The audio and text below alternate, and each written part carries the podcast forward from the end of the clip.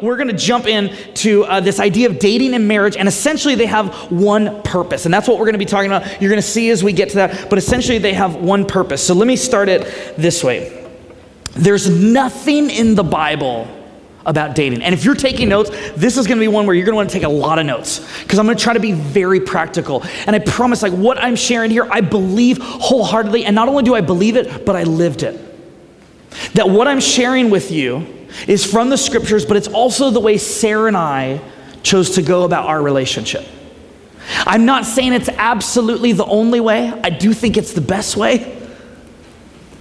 But my hope is that if you're in this room and you're thinking about entering into a relationship, or you hope someday to be into a relationship, or maybe you're even in a relationship right now, my hope is that you would take some notes and maybe you need to do a course correct in your relationship right now. Or maybe you're thinking about asking this group, and my hope is that this would be some, some caution for you and some support and some encouragement for you on how to go about that. Because you guys, we have got to do a better job as Christians. I've talked with many young women in this room who have been hurt by Christian guys, who have been taken advantage of by Christian guys. And I've talked with some guys in this room who you've been mistreated by the girls that you're in relationships with. And we as Christians, we have to do better. We have to be a light to the world. And so we're going to jump into that. There's nothing in the Bible about dating. Okay, I don't know if that's a surprise to you. Maybe some of you are thinking like the Bible has instructions about dating. It doesn't because dating is a new invention. Dating is something that's happened in our culture recently. It wasn't really a part of the scriptures, and so there's nothing in the Bible about dating, but there is a ton in the Bible about relationships. And so, what we're going to do tonight is we're going to look at a lot of scripture that talks about relationships. And we're going to try to extrapolate it, and we're going to try to dissect it a little bit, and translate it, and apply it to dating relationships. What I'm about to say, too, I think maybe only 1% of people have ever applied. So, my hope and my encouragement is that after tonight, you really think seriously about the kind of relationships that you're entering into. And my hope would be that you would apply this. Here's one fact I want to share you can't always choose who you're attracted to. You can't always choose who you're attracted to, but you can choose who you date. This is so, so important. In our culture, it is basically assumed that if you think he's hot or if she's your type, that that means you should date. And that is a lie from the pit of hell. That is the, that is the worst advice ever. Just because you're attracted to them, it does not mean that you should date them. And I want to empower you, students, that just because your feelings tell you you want to be with that person, it doesn't mean you have to. I want you to take more ownership of your relationships. I want you to think long and hard about the kinds of people you want to be with. So just because you're attracted to somebody, it doesn't mean you have to date them. And you, in fact, have a choice. So here are four steps I'm going to give you. Four steps to dating with a game plan, to dating with a design, to having some kind of strategy behind the game. You see, the, the, the Broncos and Panthers, I'm really into sports. I listen to podcasts. Do you think, do you think that Peyton Manning stepped on the field that afternoon and said, I'm just going to wing it? Maybe he did. It worked for him. Anyway, do you think that any great accomplishment in business or in, in countries' military or in your relationships will happen by chance? No. You see, if you want to succeed relationally, you've got to have a design. You've got to have a game plan. You've got to have a strategy. Here are the four strategies. Number one, fix your eyes. Number two, check the price tag. Number three, be intentional. Intentional. And number four, have a game plan. So stick with me. Here we go. Step one is fix your eyes. Hebrews 12, 1 to 2. And let us run with perseverance the race marked out for us, fixing our eyes on Jesus, the pioneer and perfecter of faith. Love the Lord your God with all your heart and all your soul and all your mind. Love your neighbor as yourself. Here's the first thing you need to get in your mind, and we talked about this a lot in week one of relationship goals, and it's this. Before you ever begin a relationship with somebody else, make sure you're in a relationship with Jesus Christ. Hebrews, the, the author of Hebrews says, fix your eyes. As if that's your sole focus, as if that's exactly where you're going, as if all your energies are going in that direction. You see, so many of us waste so much time trying to make things work with this person or that person when all the while God is going, it begins with me. You got to first fix your eyes. You got to first be intimate and close with me. If you want to even understand what relationships are all about, you have to begin with the relational God who created relationships. Don't go looking for a definition of relationship somewhere where you won't find it. But chase God, seek Him first. Ladies, this is the kind of guy you want to look for. That as you're thinking about dating, the first thing you want to look for is this is this guy, are his eyes fixed on Christ? Don't settle for anything less. Gentlemen, when you meet that girl and she's perfect and she's awesome and she's like everything you've ever dreamed of. Before you even begin falling into that path, ask yourself are her eyes fixed on Jesus? That's step number one. Fix your eyes on Jesus. Step number two is this check the price tag. I love this story. I share this every year. My sister Jenny, um, it's actually my, my wife's sister Jenny, she was at an Anthropologie once. Anybody know what Anthropologie is? Abby, you love that place, huh? Okay, so here's the deal. Here, a quick synopsis on Anthropologie. Anthropologie sells everything from like doorknobs to shirts. To the doorknobs cost like five hundred dollars. The shirts cost like two thousand. It's ridiculous, right? But here's the thing. Their stuff is so stinking cute. So I've been told. It's like really awesome stuff. And it's so awesome. And, and, and girls, and they, like my wife loves it. She loves Anthropologie. And so on this one specific day, my sister Jenny and her sisters, my wife included, they run into Anthropologie and they start putting on all these clothes. And they're like whipping these scarves around them. And they're like loving it and it's amazing. But Jenny doesn't. Jenny kind of sits back and watches. And then she leans over and she says this to me. Check the price tag before you try it on. It'll save you a lot of heartache. Check the price tag before you try it on. It'll save you a lot of heartache. You see, there are a lot of people that you shouldn't date. My first uh, girlfriend, um, I was in uh, seventh grade, I think. And um, I just hope she never sees this. Um, her name was Felicia. That's not why. That's not why. Hold on, hold on. And Felicia and I, hold on, hold on. Shh. Felicia, so some of you look at me right now and you're like, Eric, you're like the you're like the definition of man. Well, back then I wasn't. And so back then I was a little bit smaller, a little bit more awkward. When I got my driver's license, I was five foot two. Okay, so that was at 16. So I was like five foot tall. Felicia, had a growth spurt early, and she was at least six feet tall. So there's a good head distance between Alicia, Felicia and I. Felicia and I, we start dating, like right off the bat. Like I find out that she kind of likes me, and I'm like, again, there's a miracle. Boom, got a pound. So Felicia and I start dating. You know what happens?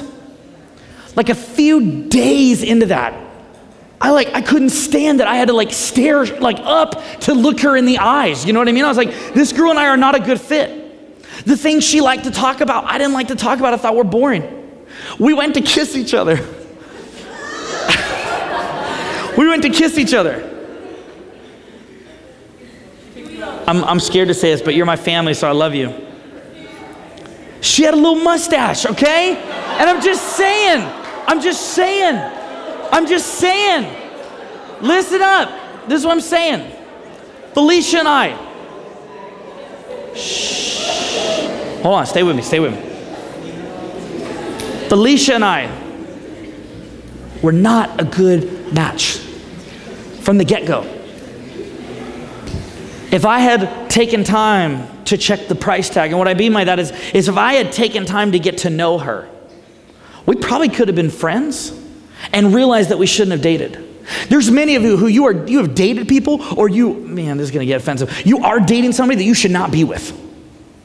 That you're in a relationship with that person and it's going downhill quick and it's full of drama and it's full of tension. And the reality is, you're dating a Felicia when you should have checked the price tag a long time ago.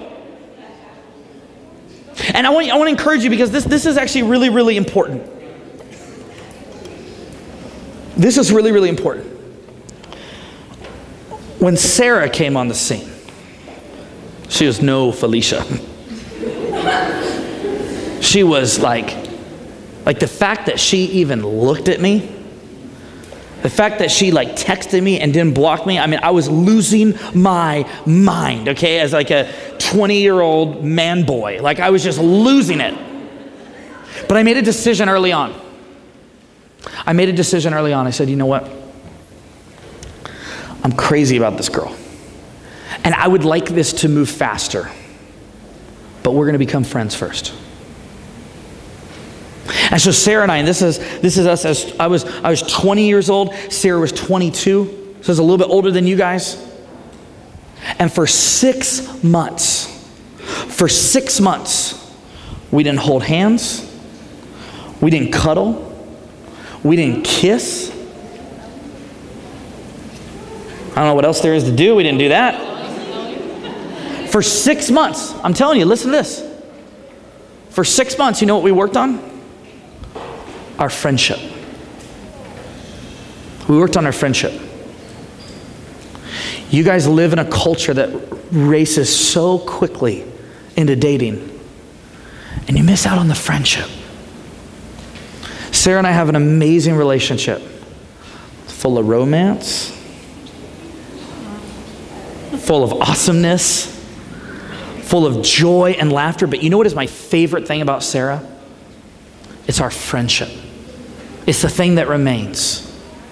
And here's what I want to encourage you to do do not date somebody until you become best friends with them for six months. I'm just going to say it. That's my challenge to you. Do not date somebody until you are friends with them for six months because through that six months, you are going to get to know them. You are going to find out what they're all about. And you know what it's going to do? it's going to challenge you. I remember driving to uh, to Sarah's house um, to kind of pick her up for like you know we'd go hang out, we'd go do whatever. Um, I, I, I remember driving to her house to pick her up, and I remember as we were driving, I would think to myself, okay, what's a funny story that happened this week? What's something I can like wow her with, you know? Like what's some cool like political thing I can say or like some some statistic about the economy or like how can I make her think I am not who I really am? You know what I mean? Like that's what I'm constantly asking myself. And I remember this. I, I literally felt the Lord say to me. He said, Stop focusing on being witty and focus on honoring her. Gentlemen, there's some of you in this room, and may this convict you. There are some of you in this room who you are dating a girl or you are interested in a girl purely for how she is going to be able to physically satisfy you. Ladies, maybe there's some of you that you're in that same place as well. And you know what, as Christian men and Christian women, you're called to do? You are called to honor one another. Proverbs 31 31, honor her for all that her hands have done, and let her works bring her praise at the city gate. Therefore, as God's chosen people, holy and dearly loved, clothe yourselves with compassion, kindness, humility, gentleness, and patience. Would these be the words that an outsider would use to describe the way you're befriending somebody? Is that girl or that boy that you have the hots for? Are you honoring them with your thoughts? Are you honoring them with the way you're pursuing them? Are you interested in just flirting and getting to know them so that you guys can hook up later? Or are you really diving into a friendship, trying to find out who this person is? Ladies, do not settle for any guy who is not willing to get to know you for six months before getting to kiss you. Come on. Come on, ladies, let's do that. I mean, not let's, because I'm not one of you, but let's, you should do that. Girls, do not settle for some total dirtbag who just wants to use your body. You are better than that. You were made in the image of God. So, gentlemen, when you're into that girl, here's what you need to tell yourself I'm going to become friends with her for six months before we move past anything.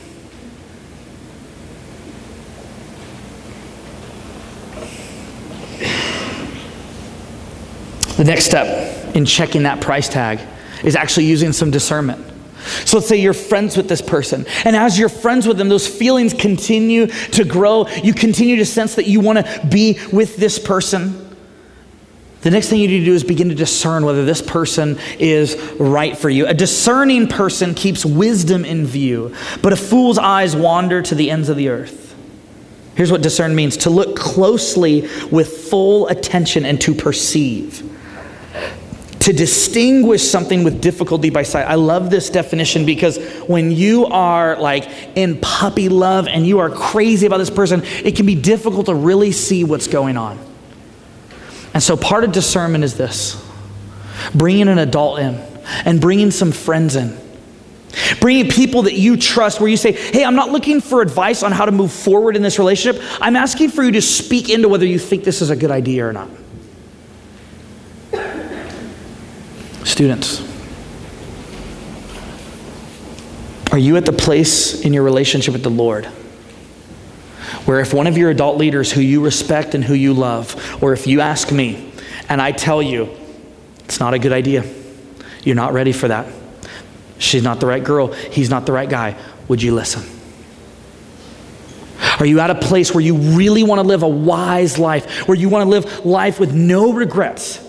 Are you at that place where you would really listen to the Christian friends in your life and the adult leaders you have? Would you be willing to listen? I'm getting a call. Would you be willing to listen to them?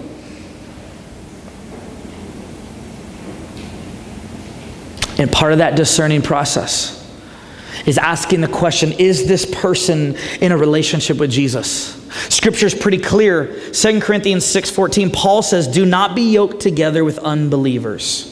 For what do righteousness and wickedness have in common? Or what fellowship can light have with darkness? Paul's idea here is if they don't love Jesus, don't date them. Missionary dating, bad idea. Horrible idea. Sometimes it works, right? And you hear those stories and you immediately think, oh, that's, that's me. That is the exception, that's not the rule. I can't tell you how many times a week having Jesus at the center of Sarah and I's marriage saves us from fights, from disconnecting from one another.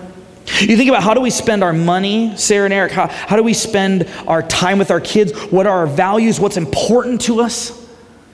Jesus is at the very center of that. So maybe a few questions ask yourself is Does this person love Jesus? Like, do they really, really love Jesus? If they don't, back off. If they don't, check out of it. Don't even go farther than that. I love it too. Some of you guys will ask me, and I'll be like, or you, you tell me that you're in a relationship. I'm like, oh, what's it like? How's it going? And you're like, oh, he's so perfect. He's so smart. And he does this, blah, blah. And then I ask you, I'm like, well, is he a Christian? Does he love Jesus? And you're like, he went to church last year once. He knows how to spell Jesus. I think he's saved. Like, I've literally heard these from you guys. You know, we're like, oh, he was baptized when he was 0.5 years old. So, yeah, he's good. He's good. No, no, we're not talking about that. We're talking about somebody who loves Jesus. What do the Christian adults in your life think? What do your Christian friends think? This is why it's really significant. Sarah and I know people in our lives who dated people who didn't share a relationship with Jesus. And you know what we found? That maybe if, if one person really loves Jesus and the other one doesn't, this person doesn't grow in their relationship with Christ. They end up becoming weaker and less committed and less connected. And so, if you really want to continue growing your relationship with Christ, you got to be with somebody who loves Jesus. What do your Christian friends think? And then finally, maybe answer these two questions. Is this relationship, this is so important. I was just talking with some students about this recently. Is this relationship good for me? And is this relationship good for them? I want you to really think through those questions. Maybe you're in an absolutely great place, but this person just became a Christian. Or this person is going through some crazy stuff in their life, and what they need more than anything is a friend. Or maybe they don't even love Jesus. For you to say, you know, is this relationship good for me? And then to really ask yourself this question is this relationship good for them? I recognize that all that I'm talking about right here, this, this is why you have to take six months, because it takes time to sort through all this stuff. But you are going to save yourself so much baggage and pain. Step three is this be intentional. So, this is the part once you've gone through six months and once you've discerned that this person is somebody that you want to date, people are affirming it, they love Jesus. How do you go about that? Number one is this address the elephant in the room. So if you and this person, you know, you're like you're like walking, you're like in the mall or whatever, and all of a sudden like your pinkies touch and you feel like that electricity, you know. Or all of a sudden, like you're walking across the street and there's a bus coming by and he's like, boom, you know what I mean? Stops you and you're like, you're like take your breath away. You know what I mean? Like, like, like, like when those signs are coming up and you're like crazy about this person, here's what I want to encourage you to do. I want to encourage you to be intentional and talk about the elephant in the room. Communication, communication, communication. Ladies, I know this is true for you, so I'm going to share this with gentlemen. Gentlemen, ladies do not want to try to be mind readers. They do not want to try to think, they do not want to try to pretend and navigate what you're actually thinking. They want to know what you're thinking. And so communicate with each other. Talk about that elephant in the room. Tell them how you feel. Tell them what you see in them. Tell them why you are sharing this now. This one goes out specifically to the guys. I want to encourage you. Man, if, if you're crazy about this girl and you've been together for six months and you're friends and whatever, and then you like text her and you're like, how do you feel about me? So lame. Like, that's so lame and stupid. Like, girls, if he does that, you delete him. You're done with him. That's over. That thing is over. He is not ready to be in a relationship with you. No more texting about this stuff. But, guys, I want to encourage you to pull this girl aside. Maybe write out some notes and ideas. Don't just wing it. Think through what you would want to communicate. Proverbs 27 17 says, As iron sharpens iron, so one person sharpens another. A woman's heart, I love this by C.S. Lewis, a woman's heart should be so close to God that a man should have to chase him to find her. This next big idea is date in a way that's honorable.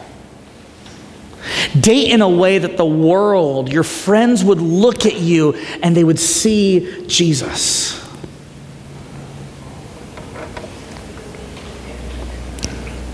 For Sarah and I, this was kind of our like vision for our dating relationship. And what's been awesome, the reason we titled this Dating and Marriage One Purpose is because it's actually the exact same purpose for marriage. Some of you, this is going to like really hurt your feelings, but Jesus says that in heaven, nobody's married anymore.